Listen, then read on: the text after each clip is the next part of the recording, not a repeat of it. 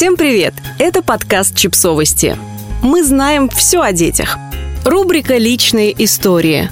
Папа – праздник и мама, которая все портит. Автор текста – Анастасия Лепешова. Когда в семье живет папа-праздник, любые мамины замечания, просьбы и призывы к порядку воспринимаются детьми как желание этот праздник испортить. Но разве маме не хочется хотя бы раз заменить папу-волшебника? В нашей семье есть мама, то есть я. И у меня очень много дел. И я супербыстрая, с отличной памятью и способностью предвидеть проблемы. Внутри меня каждый день отрывается невидимый листочек календаря, и важная дата загорается красным. День рождения сына, Олимпиада по математике, кружок по архитектуре, начало каникул, конец каникул, прививка собаки и так до бесконечности. А еще в нашей семье есть папа. Тот самый папа, который совсем не мама. Если он не на работе, то предпочитает никуда не торопиться и обычно не помнит ничего. Что, серьезно? У твоей мамы день рождения в июле? Я случайно сказал, что она в пятом классе, а не в шестом. Они сказали, что не любят кашу, ну я и не стал ее готовить.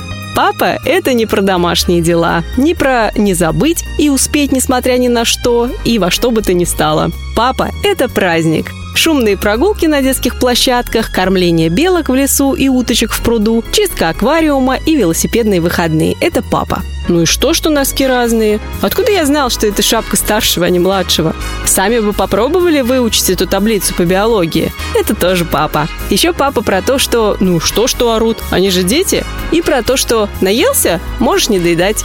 Эта мама просит вешать в шкаф форму, складывать на место игрушки и книги, не включать телевизор во время обеда и мыть руки перед едой. Но стоит маме уйти по делам, как все правила, соблюдение которых она, казалось, давно довела до автоматизма, тут же не просто нарушаются, исчезают навсегда.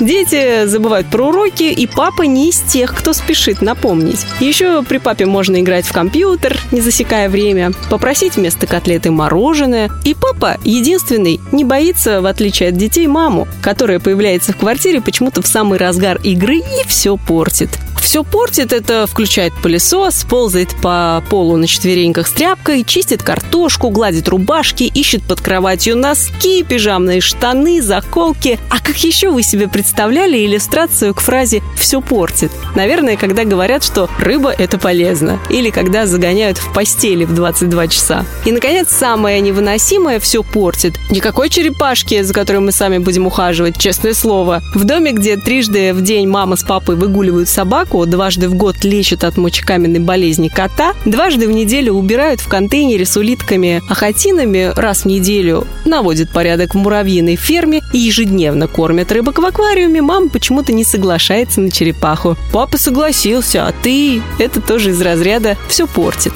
Но однажды маме дали второй шанс. Коробка от нового холодильника превратилась в ракету, как только холодильник из нее вытащили. Она занимала половину детской комнаты, и всю субботу дети разукрашивали ее гуашью, ночью, а папа вырезал окошки-иллюминаторы. Высокая, почти до потолка ракета казалась очень тесной. Втроем находиться в ней было неудобно, но в космос хотелось всем одновременно. И дети, забравшись в коробку ракету, жались друг к дружке, обнимались от невозможности куда-то деть руки и, задрав вверх головы, стояли в предвкушении космических далей. Мама изредка заглядывала в комнату и уточняла, живы ли дети. Из окошка иллюминатора кивал нос младшего сына. Так мама понимала, что с детьми порядок что еще пару часов стояния им надоест и ракета отправится на помойку. Но папу ракета восхитила. Ракета объединила детей. Не в переносном, а в самом прямом смысле радовался папа, вырезая дырку в потолке ракеты, чтобы вставить туда фонарик. Не в темноте же им лететь. Оценив добравшийся комфорт, дети запросили в ракету яблочко, водички и даже пошутили насчет горшка. Жизнь внутри ракеты оказалась неожиданно насыщенной.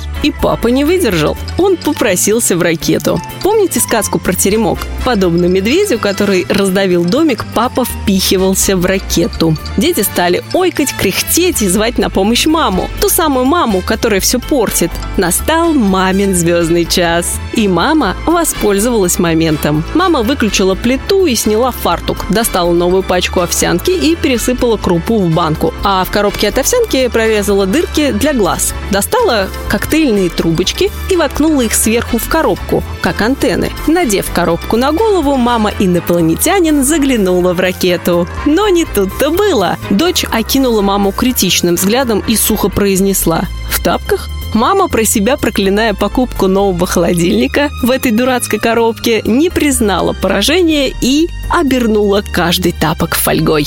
И так победила. Через мгновение папа принес пустую коробку от гречки, но на его голову коробка не налезла. Нашлась коробка от сапог, но оказалась слишком большой и все время с папы сваливалась. «Папа, не мешай нам играть с мамой!» – попросили дети. А мама, торжественно вручив папе пылесос, стала ходить вокруг ракеты походкой инопланетянина. Ракету не выбрасывали еще месяц. За это время мама отдохнула и окрепла. А потом, потом не выдержала и снова взялась за старое. Все портить.